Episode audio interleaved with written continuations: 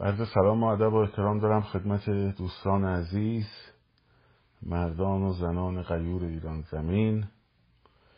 امشب هم به روال شبهای پیش در خدمتون هستم با یک برنامه دیگر و لطف کنید live رو برای دوستانتون اشتراک بذارین چون نشون نمیده متاسفانه. این اینستاگرامم خلاصه داستان دارد. بگذاریم ازش. امروز خیلی کار دارم خیلی صحبت داریم. امیدوارم بتونم جمع کنم همه مسائل رو. تو سه زمینه باید صحبت کنیم. یکی در مورد خیابان هست و یکی در مورد مسائلی که در حوزه بین داره تاثیر می‌ذاره الان روی انقلاب و یک سری تغییر پلن ها و اگر برسیم یه تاریخچه مختصری از انقلاب لهستان رو بگیم. اگر برسیم. یا حداقل نصفش رو امشب بگیم. نصفش رو بذاریم برای فردا. حالا ببینیم چی میشه. بستگی به زمان داره دیگه. خب من با اجازه کامنت ها رو میبندم و ها چند تا اول این کتاب رو که پروفسور برنارد لوئیس نوشته کتاب در واقع خیلی کم حجمی هم هست خیلی حجم نداره. این در واقع هست فاجعه اسلام. با در واقع میگه what went wrong? What went wrong? چه چیزی اشتباه رفت جلو؟ چه چیز اشتباه رخ داد؟ در مورد اسلام در خاور میانه و عنوان زیرینش هم هست Holy War and Unholy Terror. جنگ مقدس و ترور نامقدس. این در مورد در واقع نکات مهمی رو میگه در خصوص نقشی که اتحاد جماهیر شوروی و آندروپوف بحران فاجعه بهتر باشه بحران هم می‌تونیم بگیم. آره بحران ولی فاجعه و فارسی ترجمه بخوام ترجمهش کنم. البته فاجعه کاتاستروفیک هم میگم ولی فاجعه براش بهتره. این این کتاب خیلی کتاب خوبیه که نشون میده روزها یه جاهای اشاره می‌کنه که چگونه نقش داشتن در ایجاد در واقع آمریکایی ها فکر می‌کردن که می‌تونن با با تمایلات مذهبی در واقع علیه کمونیسم بجنگن. اشتباهی که محمد رضا شاه پهلوی هم می‌کرد. خب از اونها هم خط می‌گرفت در واقع. در حالی که نمی‌دونستن که یوری آندروپوف برگشت این این نقل از این کتاب نمیگم. آندروپوف برگشت گفت ما دیگه لازم نیست ما کودتاهای کمونیستی بکنیم تو این منطقه. ناصر نشون داد که مسلمونا بسیار بسیار آماده غرب ستیزی هستند و یک ارتش تروریسم ما درست می‌کنیم. یوری آندروپوف. این رو راژینسکی هم بهش اشاره کرده. خب.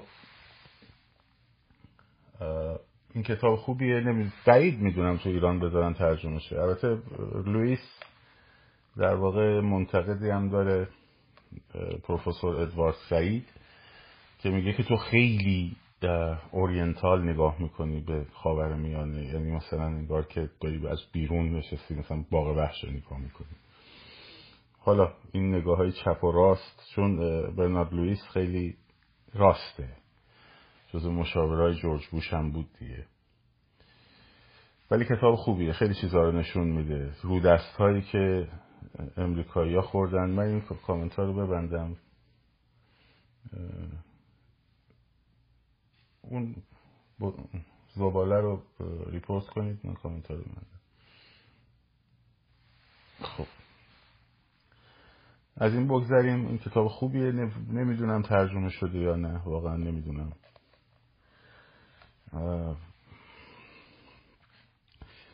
برای بخش دوممون من یه استناد به این کتاب خواهم کرد. خب. که حالا در موردش صحبت می‌کنم. حالا فعلا زوده. پلن اف اتک در مورد جنگ این دکمه جنگ عراق. جوش پسر. خب بگذاریم از این و بخش کتاب. ببینید خیابون رو بچه ها ما باید حفظ بکنیم حتما. نه تنها باید حفظ کنیم بلکه ضرورت استراتژیک شده دیگه. یعنی واقعا یه ضرورت استراتژیک شده. حالا شاید این بخشش به بخش دوم صحبت هایی که می‌خوام بکنم برمیگرده. یه سری اتفاقاتی داره دنیا تغییر می‌کنه که ما باید خیابون رو حفظ کنیم. ما باید با قدرت خیابون رو حفظ کنیم. برای همین ازتون خواهش می‌کنم یک مدتی حضورهاتون رو در فضای مجازی خب خیلی محدود کنین. در حد اینکه خبر بگیرین یه صبح چک بکنین یه بار زور چک بکنین یه بار شب. که ذهنتون درگیر فضای مجازی نباشه. فضای مجازی خیلی تبدیل شده به زمین بازی رژیم.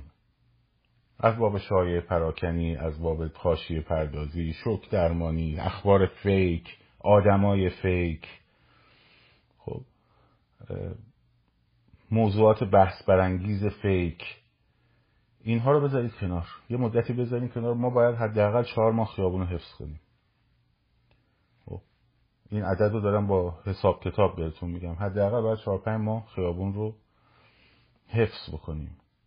خیابون اگر حفظ نکنیم خیابون اگر در دست نگیریم خب یک اتفاقای دیگه ای رقم خواهند زد که حالا یه اشاره هایی بهش می‌کنم مستدل و مستند.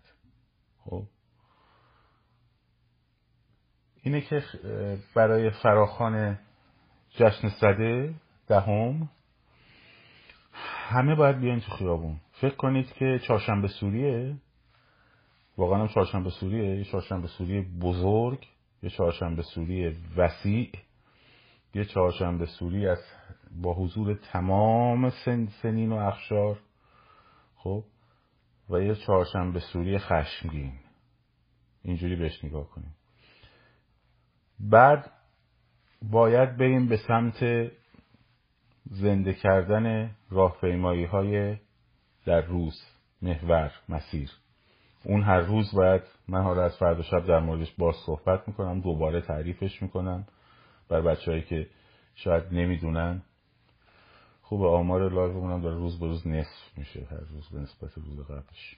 اشکال نداره. اینو فردا شروع می‌کنیم در موردش صحبت کردن.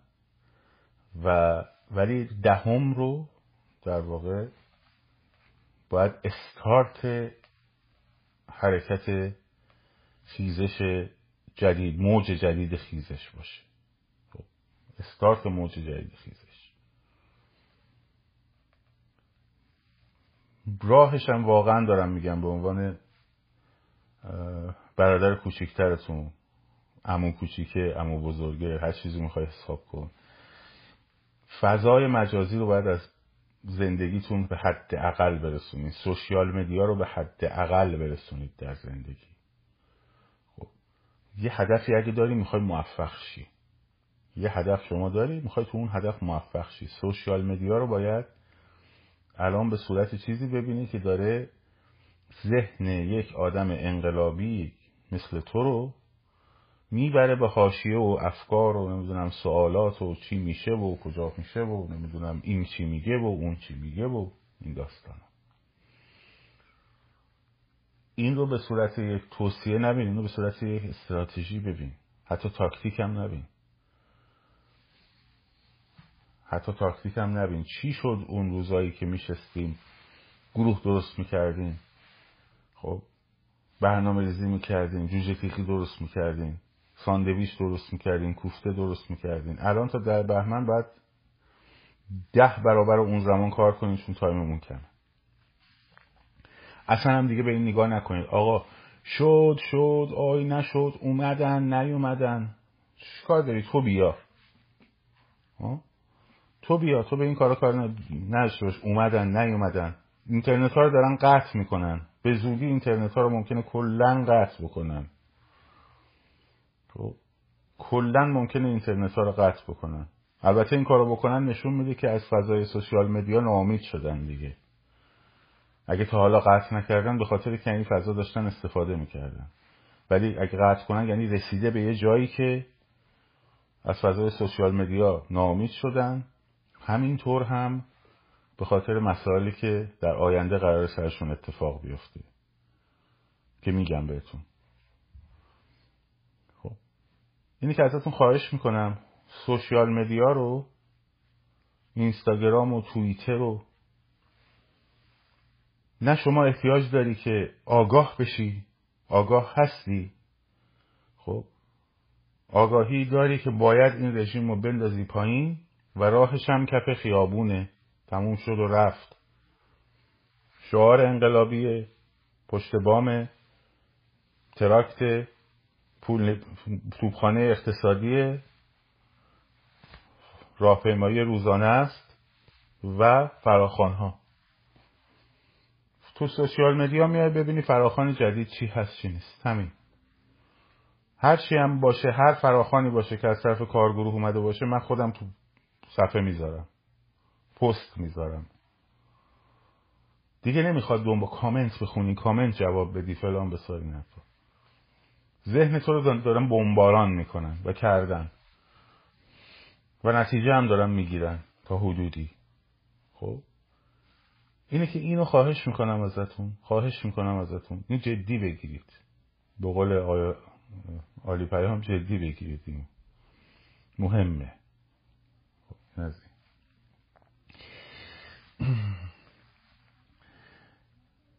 یا آقای خوشتیپی داره پول میرسونه به یه سری آدم توی زاهدان حتی به یه سری سیستانی. سیستانی ها می‌دونین با بلوچستانی ها فرق دارن شما عمدتا سنی هن. سیستانی ها درصد شیعه هاشون خیلی بالاتره. به همون واسطه یه مقدارم با نظام نزدیک کردن یا آقای خوشتیپی خب داره پول میرسونه از طریق یه سری از سیستانیا و به یه سری از فعالای بلوش و به یه سری از خود فعالای بلوش مستقیم که فردا در تظاهرات سیستان بلوچستان شعار علیه پهلوی بدن. خب خدمت این جناب آقای خوشتیپ عرض می‌کنم که تمام والت های بلاکچینت نه توسط آدمای عادی توسط اون جاهایی که خودت اسمشو می‌دونی مونیتور شده مونیتور میشه و به حسابت رسیدگی خواهد شد. حالا بتازون. اینم جهت اطلاع که خودش بفهمه. جناب خوشتیپ تمام wallet های بلاکچینت خب؟ توسط اون بخشی از پلیس که خودت می‌دونی در امریکا در حال مونیتورینگ مدت ها هم هست در حال مونیتورینگ خب؟ و حالا بتازون حالا بتازون مثل جمهوری اسلامی هم هرچی میشی میگی. ما پیروز شدیم. مردم نشون دادن که طرفدار شاهزاده نیستن. فلان بسار حالا بتازون تا بهت بگم. این یک. خیلی اسنادم علیهت هست. در جریان باش. حالا این از بگذاریم بیشتر فلان باشه فعلا. ولی در جریان باشید. فردا اینجور اتفاقی در زاهدان سازماندهی شده با پول قراره اتفاق بیفته. خب در جریان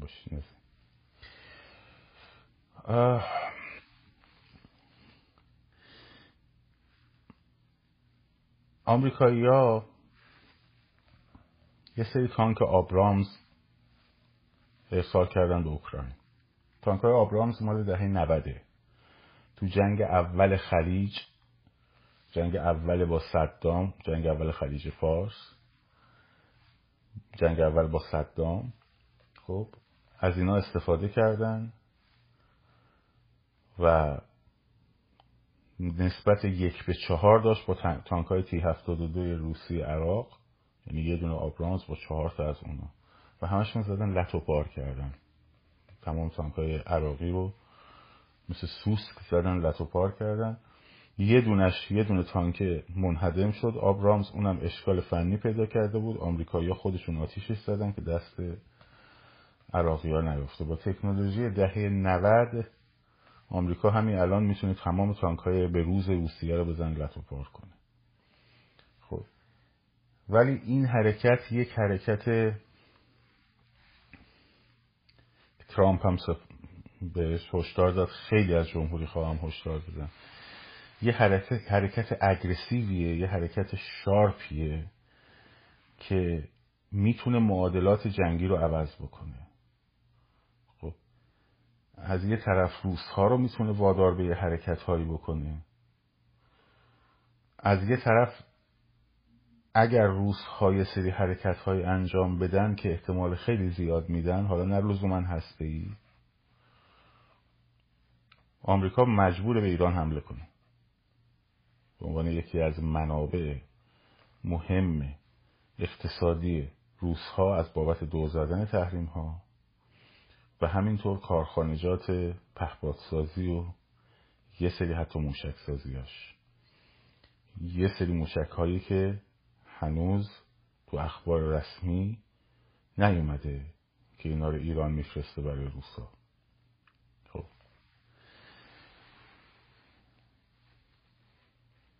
این مسئله حالا چه رفتی به انقلاب ما داره؟ خیلی مهمه. خیلی مهمه. ما باید اجازه ندیم. ما, ما باید اجازه ندیم که سرنگونی نظام ببین دو حالت ممکنه پیش بیاد. یا جنگ محدود میشه می‌زنم مراکز هسته‌ای و به مرا بهانه مراکز هسته‌ای که حالا اجراتون میدم به این کتاب. کل زیرساختای نظامی موشکی و پهبادی ایران رو لط پار می‌کنن.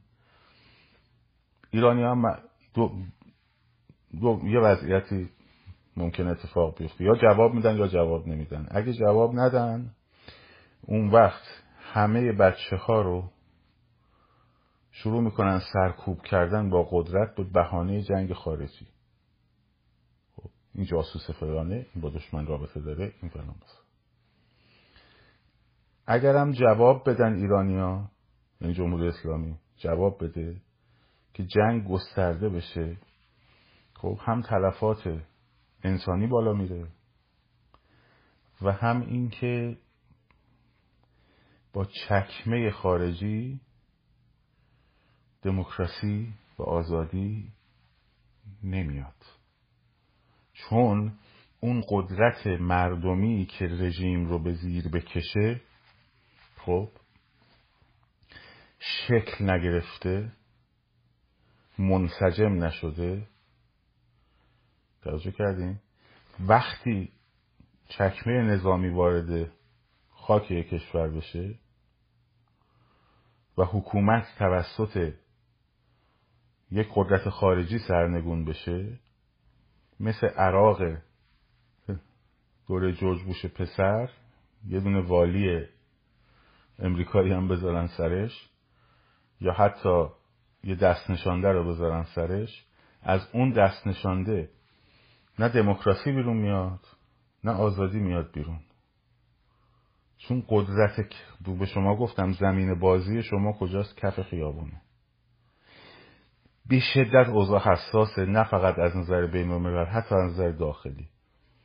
داخل دارم می‌برم به سمت کره شمالی شدن. خب؟ هیچ نمی‌تونی مقایسش کنی حتی با کشورهای اروپای شرقی دوره شوروی. با اونا نمی‌تونی مقایسش کنی. می‌تونی با کره شمالی مقایسش کنی. داره میره به اون سمت.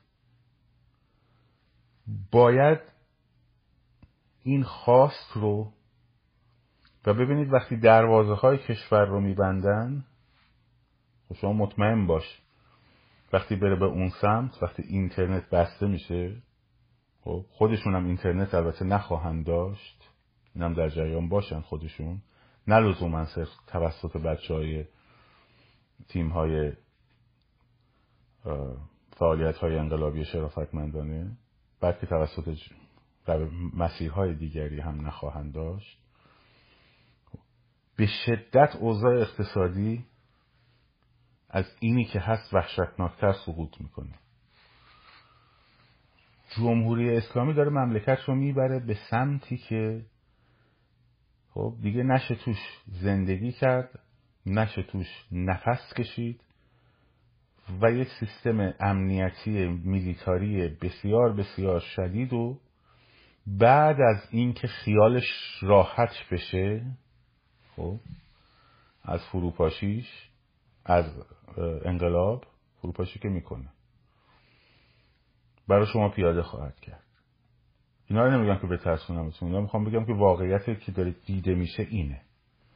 از روی ده تا 20 تا سیت با هر کسی که حرف منو قبول ندارید اون کسای دیگری که فعالن تو مذاکرات با مقامات اینجا برید بپرسید اونایی که صادقن. خب؟ چهرهای دوربینی هم نیستن. تلویزیون ده تا این تلویزیون زنگ زدن به من. هم آقای آخرش آقای شهرام همایون گفتم نمیام. خب. ماها کاری با تلویزیون نداریم. مگه به ضرورتی؟ بنابراین خیلی این چهره رو دنبالشون چهره تلویزیون نگردید. که من بهتون کود دادم. همه جا همه جا اتفاق بر اینه. اتفاق نظر بر اینه. و یک چیزی که حالا تو بخش سومم بهش خواهم رسید خب در جریان باشید ها. آمریکایی‌ها هم توی بهار پراگ در چکسلواکی هم توی لهستان در سال 1988 خب؟ وقتی جنرال یاروزنسکی که خودش دیگه تصمیم گرفته بود انتخاب نشه برای ریاست جمهوری جورج بوش پدر اومد ترغیبش کرد که حتما تو انتخاب کن کاندید شو. صد میلیون دلار بهش وام داد که سقوط نکنه. خوب دقت کن. چرا؟ چون فکر می‌کرد که اپوزیسیون یاروزنسکی هنوز توانایی این که بخواد کشور رو به دست بگیره رو نداره. توجه کردیم ترجیح داد که امنیت اروپا به خطر نیفته با هرج و مرج. با هرج و مرج. و ولی نظام کمونیستی بمانه. خودش بلند شد جورج پدر رفت لهستان با جنرال یارزنسکی ملاقات کرد ازش خواهش کرد که انتخاب بشه. 100 میلیون دلار هم بهش وام داد که کم اقتصادی که داشت فرو میپاشید رو آمریکایی که حالا بهتون میگم در داستان لهستان تا اون مقطع همه کار برای لخبالسا و همبستگی کارگران کرده بود. همه کار کرده بود ها. حالا بهتون وقتی بگم می‌بینید ای, ای چقدر شبیه وقتی احساس کرد اپوزیسیونه که حالا داستان لهستان من داستان اپوزیسیونشه که مهمه نه روند انقلابش. اونم مهمه ولی اپوزیسیونش مهمه. توش اختلافه توش شکافه. یکی داره می‌زنه تو سر این اون یکی داره می‌زنه تو سر اون. خب؟ به این نتیجه رسید دست فهم دست نگردار بذار فعلا اینایی که حکومت داری بلدن بمونن. اینو خوب دقت کنید بهش.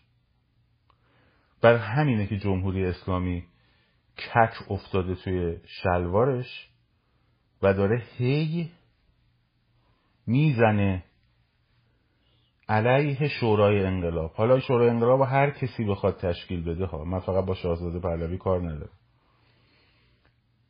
هر کسی بخواد تشکیل بده دو دسته براش خواهند زد. یک تجزیه طلب ها که دنبال هرج و دو خود جمهوری اسلامی. و اینا با هم دستشون توی یک کاسه است. اینم بهتون بگم. اون آقای خوشتیب در جریان باشه که نامه رسمی با سربرگ سپاه رسیده دسته همونا که دارن حسابش رو مانیتور می‌کنن. در خصوص توافق پنهانی.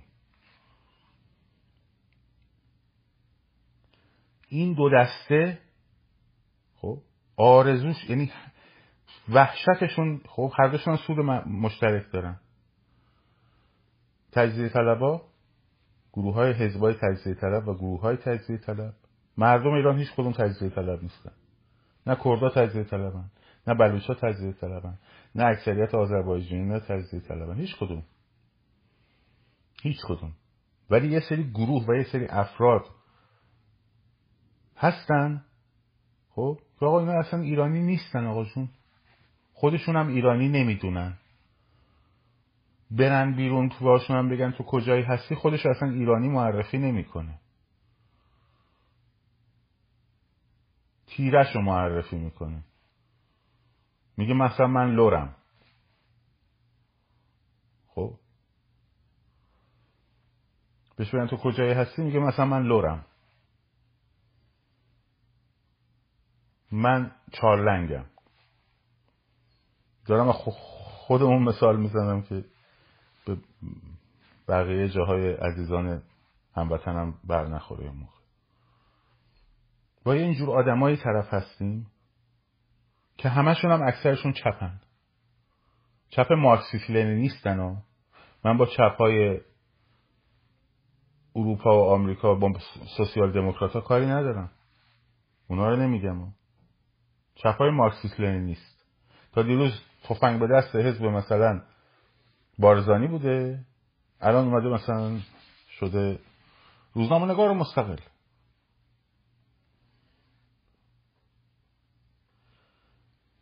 بنابراین این نکته رو در نظر بگیریم. حواستون باشه. حسین پناهی شعر قشنگی داره. شک دارم به ترانه ای که زندانی و زندانبان هر دو همزمان زمزمه می کنند صدای اینها رو ببینید. صدای بیست و هم ببینید. در خصوص چی؟ در خصوص شاهزاده رضا پهلوی شورای انقلاب فلان بسار. اینن این همه. هیچ فرقی نداره.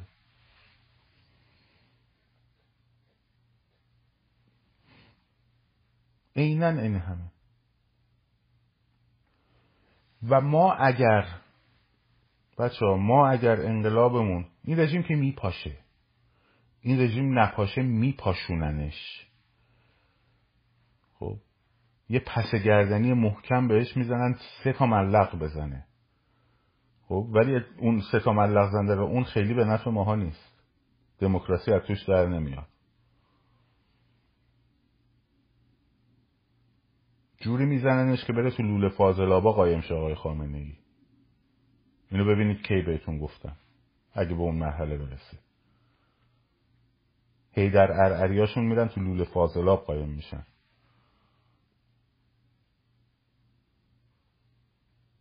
چون دیگه بحث خاور میانه و موش و گربه بازی با عربا و اسرائیل و اینا نیست.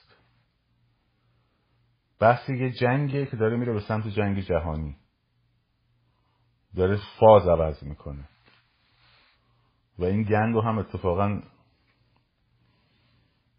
نه روزها که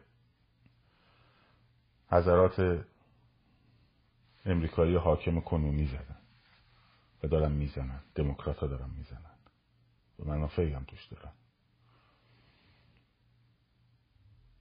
حالا وارد خیلی جزئیاتش نشیم. سیستم زدن اینا در این کتاب خب که روی جلدم نداره. البته خیلی کتاب محرمانه ای نیست. باب وودوارد نوشتش. خب باب وودوارد نوشتش. Plan of Attack نقشه حمله. تمام از جزئیات حمله به عراق رو کامل توضیح داده. خب تمام جزئیاتش رو توضیح داده. ریز به ریز بشه. منتها یه نکته توش مهمه برای همین آوردم که اینو بهتون بگم. خب اون نکته ای که توش مهمه اینه که برمیگرده میگه که رامسفلد تو دوره جورج بوش پدر یه چراغ سبزی به عراقیا داده بود که حمله کنید به کویت. که اول بزنن در یه مرحله ای زیر ساخته صدام رو نابود کنن بعد ببرنش تو تحریم اقتصادی شدید و بعد در مرحله دوم بندازنش پایین. در دو مرحله جنگ. اینو یه گوشه نگه دارید برای خودتون. بنابراین حواسمون باشه. توی این چهار ماه توی این چهار ماه دو هفته پایین دو هفته بالا حضور خیابونی حضور خیابونی. حضور خیابونی. این پیام رو میرسونه. خوب دقت کن.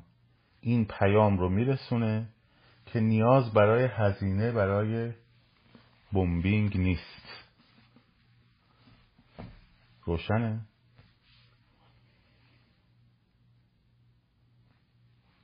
تنها راه نجات ما تنها راه نجات ایران ما تنها راه نجات نسل های آینده ما تنها راه نجات خود ما تنها راه نجات اون قشر خاکستری که نشسته. بی سواد بی سواد تو خونه تلویزیون ها رو نگاه می‌کنه و تحلیل برای خودش در می‌کنه. خب؟ به جای اینکه پاشه بیاد تو خیابون همون خیابون است. وگرنه دو حالت بیشتر نداره. یا چنان میلیتاریزه میشه کشور در مدت یکی دو سال که تسمه از پشت همون قشر خاکستری هم می‌کشن؟ خب هم اقتصادی هم امنیتی. یا میره به سمتی که چنان می‌زنن پس گردن جمهوری اسلامی که سه تا ملق وارو می‌زنه اما زندگی خاکستری هم ده تا ملق وارو می‌زنه. بنابراین ما راهی نداریم جز پیروزی.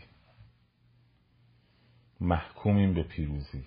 همون حرفی که پاپ ژامپل دوم تو سخنرانیش در لهستان زد. گفت مردم لهستان محکومن به پیروزی. خب. این از این. آمریکایی ها خیلی کپی پیستی هن. خونه هاشون هم کپی پیستیه محله خیابون کشی هاشون پلازه هاشون خیلی هم سیاست های خارجیشون هم کپی پیستی امشب یک نگاه کوتاهی به لهستان می‌کنم. پروژه پروژه انقلاب مخملینه. خب؟ اما دو تا نکته مهم توش داره. دو سه تا نکته مهم توش داره. یه سری ابزارا رو شما باش آشنا بشین. و حتی اون انقلاب مخملی هم با جمعیت شکل می‌گیره ها. یعنی همینجوری روی چیز نیست. از آسمون جرقه نمی‌زنه. یه حکومت عوض شد با جمعیت شکل می‌گیره. لهستان رو 1940 وقتی که در یک سپتامبر 1939 آلمان نازی به لهستان حمله کرد و شروع جنگ جهانی دومه. خیلی نمی‌خوام بریم عقب وقت زیادی هم نداریم. پیش از اون رونتروپ وزیر خارجه آلمان با مولوتوف در مسکو یه قراردادی بستن عدم تجاوز به همدیگر عدم حمله به همدیگر خب؟ کنارش یه قرارداد پنهانی هم بود که لهستان رو تقسیم می‌کرد. تا ورشو و اینا مال آلمان می‌شد به اون ورش دوبلین و این ماجرا مال روس ها می‌شد. خب؟ روس ها کاری که کردن در 1940 تمام استادای دانشگاه تحصیل کرده ها روشن فکرها ژنرالای ارتش مقامات بلندپایه افسران بلندپایه ارتش خب استادای دانش همه اونایی که سرشون به تنشون نظر روشنفکری میارزید رو برداشتن بردن تو جنگلی به اسم جنگل کاتین خب از پشت به کلشون گوله می‌زدن خاکشون می‌کردن. همشون رو کشتن. همه رو. هدف استالین هم این بود که جوامعی رو که تصرف می‌کنه از نظر روشنفکری و تفکر و سرمایه های فکری زیرو بکنه. که بتونه بهشون حکومت کنه. خب. که بعد که آلمان 1941 به شوروی حمله کرد خب اونجاهای لهستان هم گرفت دیگه. اونجا رو کشف کرد. گفت این کار روساست. روسها بعد از جنگ هزار تلاش کردن که بگن نه کار آلمانا بوده تو 1941 انجام شده نه چهل. چون اجساد کشف شد. تا اینکه 1900 نه 2007 بالاخره آقای ولادیمیر پوتین پذیرفت که آره کار روسا بود. کشتار جنگل کاتین. اینو برای گفتم؟ گفتم که اول اومدن برای همین شما می‌بینی که یک کارگر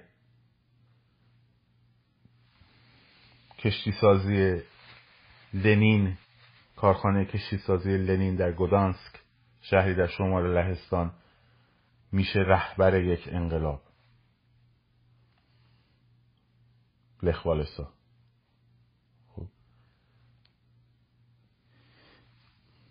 در 1970 در دسامبر 1970 یه بار کارگران همین کشتی سازی لنین که لخوالسا هم جزشون بوده اعتصاب می‌کنن.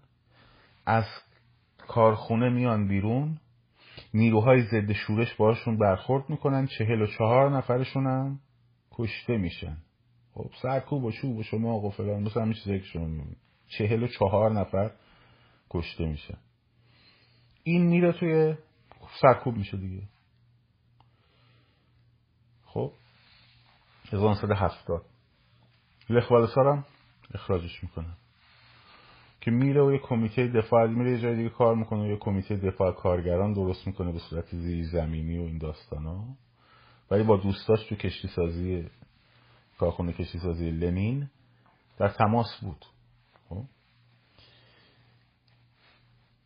در چهارده آگست 1980 کارگرای در واقع همون کشتی سازی لنین دوباره اعتصاب سراسری کردن. خب چون وضعشون هم خیلی خراب بود. خیلی خراب بود. یعنی حتی مثلا امکانات بهداشتی نداشتن. سرویس بهداشتیشون باید نیم ساعت سه رو پیاده می‌رفتن تا برسن به سرویس بهداشتی مشترک. خب بعد من کی میره این همه راه رو؟ همونجا توی گوشه کنار کارخونه بوی گند و کسافت و وضع زندگی اصفبار و انقلابی که قرار بود کمونیسمی که برای کارگران باشه داشت بیشترین ظلم رو به کارگران می‌کرد و در 14 آگوست 1980 رئیس کارخونه رفته بود داشت با اینا صحبت می‌کرد. داشت بهشون میگو آقا درستش می‌کنیم بالاخره مسائل مشکلاتتون رو حل می‌کنیم فلان. بسار روی جرثقیلی رفته بود بالا. یه نفر از رو دیوار پرید رفت از اون جرثقیلی رفت بالا. وایستاد پشت تریبون زد دستشو به شونه رئیس کارخونه. گفت منو می‌شناسی؟ من اینجا کار می‌کردم. من لخوالسام بعد برگشت رو به کارگرا گفت اینا همش چرت و پرته. شما باید یک اتحادیه مستقل کارگری تشکیل بدین. چون خودش هم قبلا رفته بود ترای کرده بود که تو اتحادیه کارگران لهستان که مال حزب کمونیست بود بلکه اونجا بتونه کاری انجام بده.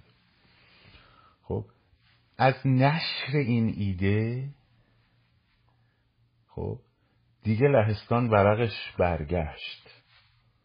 همین این اندیشه میگم وضع این کارگرها خیلی خیلی وضعشون خراب بود. مثلا سال 1968 یعنی مثلا دو سال قبل از اینکه اون اعتصابه بشه داشتن روی کشتی جوشکاری می‌کردن. بعد همزمان اومدن سوخت تزریق کردن به چیز کشتی منفجر شد. بیسی نفر مردن. خب. یعنی بی نظم و بی برنامه مثلا یه وضعیت وحشتناک انگیزه این اعتصابم. خب این بود که یکی از خانومایی که اونجا کار می‌کرد کار در حال بازنشستگی هم بود آنا والنتیوویچ. این به خاطر اینکه ضد کمونیست شده بود در آستانه بازنشستگی اخراجش کردن. حقوقش هم کامل قطع می‌شد و فلان و بسار. کارگرها گفتن که باید از این حمایت کنیم. اومدن اعتصاب 1980 رو در واقع راه انداختن. که لخوالستان اینجا اومد جریان رو دست گرفت. این باعث شد کارخونه های دیگه هم در سرتاسر سر کشور شروع کردن به اعتصاب کردن. خب اعتصاب تبدیل شد به یک فرایند گسترده. به یک فرایند گسترده تبدیل شد و سرتاسر سر کشور رو فرا گرفت. اعتصابات امروز ایران رو بچه ها شوخی نگیرید. اینا باید حمایت بشن گسترده بشن. شما هم باید بریم بهشون کمک کنید بپیوندید. برید آدمایی که اعتصاب کردن رو پیدا کنید. ازشون حمایت کنیم خب؟ اخبار اعتصابات باید همینجوری پشت سر هم پخش بشه. از دست خارج شد. از دست حزب کمونیست رئیسش کسی بود به اسم ادوارد گریک. این ادوارد گریک آدم بزدلی بود. اومد 21 آگست 1980 یک توافقی رو بست با به صلاح حزب همبستگی یعنی گروه همبستگی کارگران اتحادیه همبستگی کارگران. اومد گفت آقا خیلی خب شما دیگه رسمیت دارین به عنوان اپوزیسیون ما می‌شناسیم شما رو. اپوزیسیون تو دولت کمونیستی روس‌ها هم حالا شاکی از این قضیه منتها میترسن. یعنی امکان ندارن مثل بهار پراگ که 1968 اونجوری تانکاشون آوردن اونجا رو له کردن جنبش ها سرکوب کردن یا 1956 مجارستان. خب حمله کنن. چرا؟ چون تو افغانستان درگیر بودن.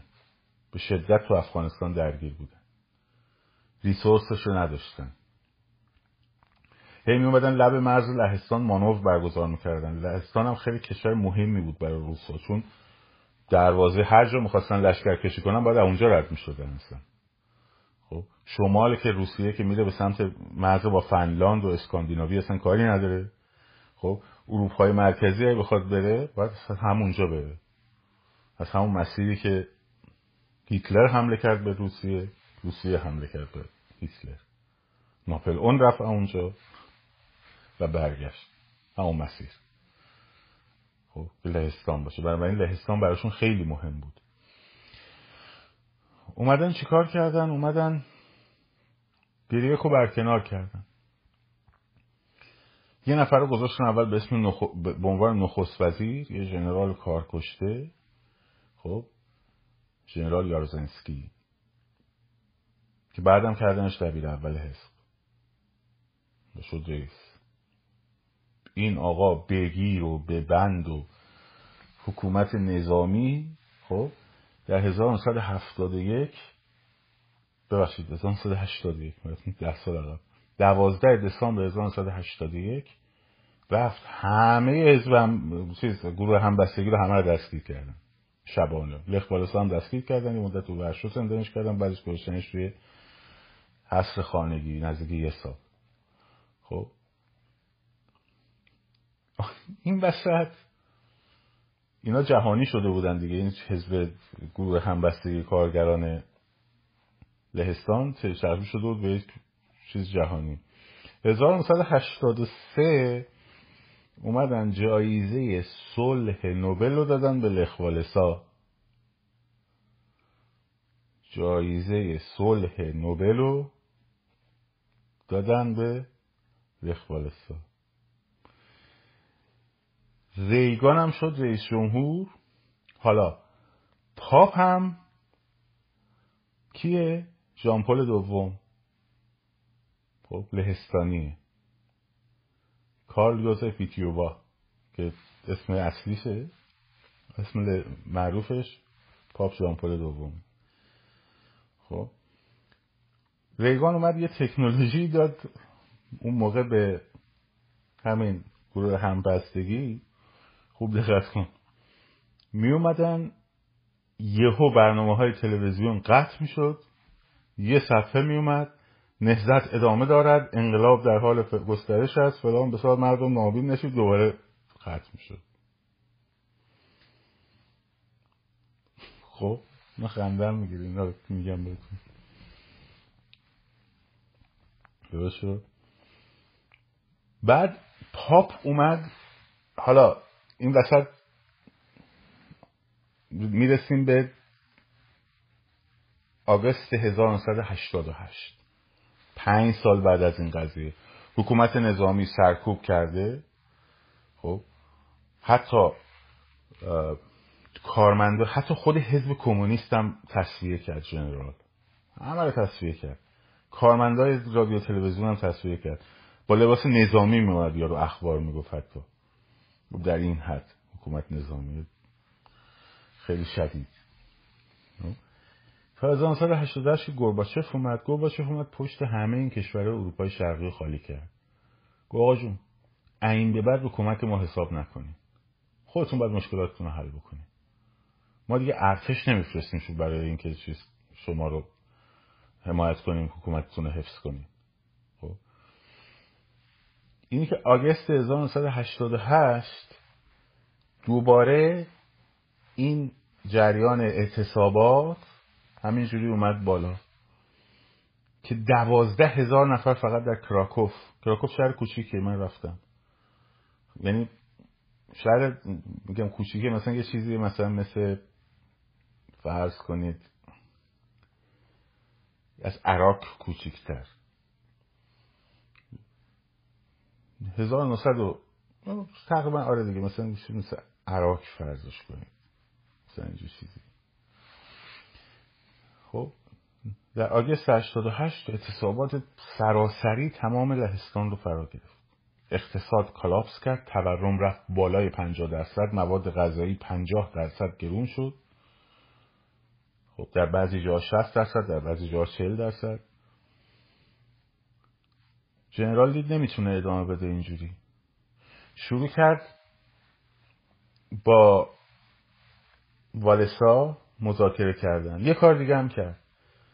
اومد رادیکالای حزب گروه همبستگی رو تحریک کرد که بگن این وابسته به رژیمه. کی؟ والسا عامل نفوذی خود رژیمه.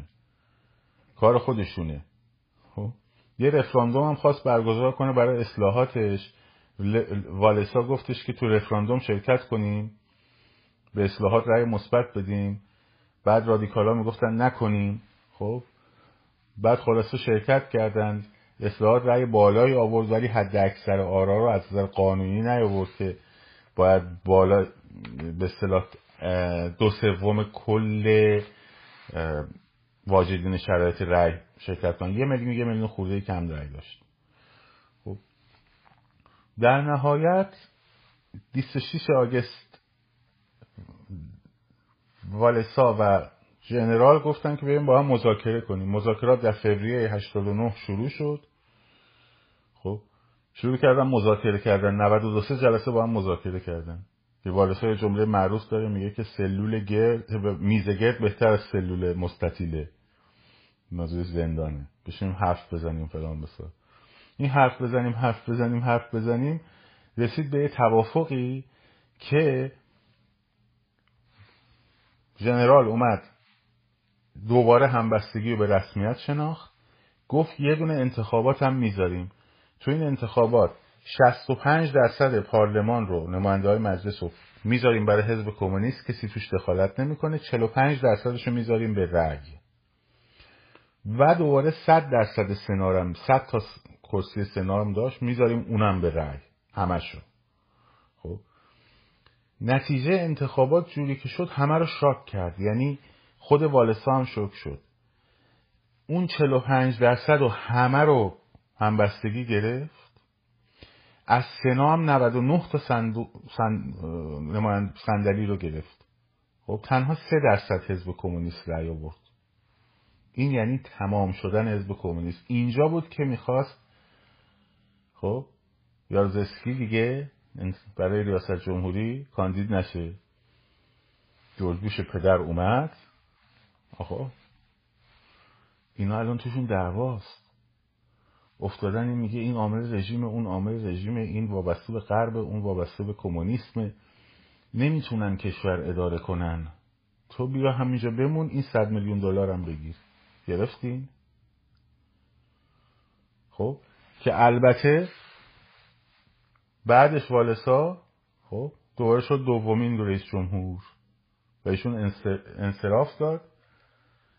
بعد از چند ماهی و بعد آقای والسا شد رئیس جمهور. اونطور رئیس جمهور لهستان نه رئیس جمهور خلق دموکراتیک دموکراتیک لهستان. و حزب کمونیست پاشید. خب. و لهستان. امروز که میری توش من وقتم وارد ورشو شدم احساس کردم نیویورکه. مثل بافته.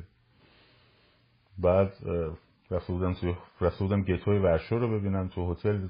طبقه سیوم بودم اومدم پایین به لاوی لاوی هتل. گفتم که این گتوی ورشو کجاست؟ همون که تو فیلم پیانیست هست. گفت گتوی ورشو همینجاست. گفتم همینجاست؟ گفت آره بابا همش داغون شد دیگه. دونه دیوار ازش مونده. برو اون کوچه پشتیه این دیوارش رو خب. یعنی بازسازی حتی خب گتوی ورشو از جنگ خراب شد دیگه. ولی من فکر می‌کردم هست سالمه فقط یه دیوارش مونده. و یکی دو تا ساختمون. حالا این این این مدل انقلابا رو دیدین؟ که حالا وقتی به آلمان شرقی برسم و چک و مجارستان خب شما می‌بینید که اون جمع اینجا وقت نشد خیلی در اینجا یه مقداری تو لهستان چون اولش حرف زیاد داشتیم از خیلی تجمعات گذشتیم مجبور شدیم بگذاریم. ولی اون چیزی که انداخت چی بود؟ اعتصابات گسترده. اون چیزی که پاشنه آشیل بود چی بود؟ این بود که کمونیسم همیشه شعار کارگر کارگر می‌داد و الان کارگران علیهش بودن. اون چیزی که کمک می‌کرد خب که پاپ هم اومد اونجا سخنرانی کرد. پاپ یکی از شروطی که گذاشت برای سخنرانیش در 88 این بود که تو باید حکومت نظامی رو متوقف کنی و اومد اون جمله تاریخی گفت مردم لهستان محکوم به پیروزی پاپ و امریکا کمک کردن کمک کردن کمک کردن کمک کردن. داشت سقوط می‌کرد. گفتم بایستا بایستا اپوزیسیونشون چجوری اینجوریه. افتاده بودن به جون هم. والسا رو می‌زدن اینو می‌زد اون اینو می‌زد. خب، این طوری می‌داد اون تز می‌داد این می‌گفت رساندم حکومتی نباید شرکت اون می‌گفت باید شرکت کرد. اون می‌گفت نباید رای دادیم. می‌گفت باید رای دادیم. می‌گفت فلان بسار این موضوعیت در بستر لهستان معنی پیدا می‌کنه. ما که الان انتخاباتی نداریم. ببینید پس در نهایت اون چیزی که مردم رو متحد کرد اون, اون همبستگیه بود. اون اتحادیه بود. و مردم صدا و تلویزیون رژیم رو گذاشتن کنار کلن و چسبیدن به هر آن چیزی که همبستگی می‌گفت.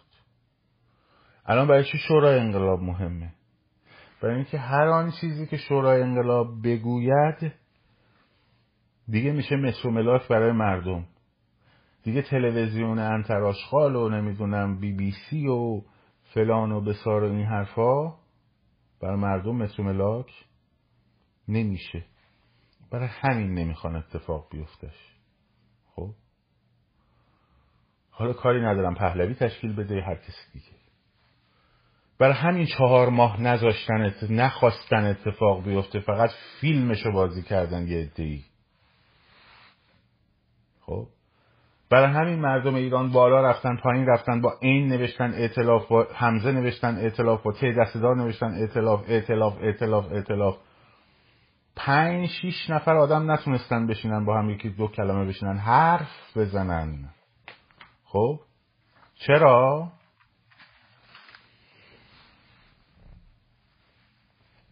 چون یه دی هستن. نمیگم تو اون آدم ها کار ندارم یه دی هستن نمی‌خوان این اتفاق بیفته آقاشون نمی‌خوان این اتفاق بیفته.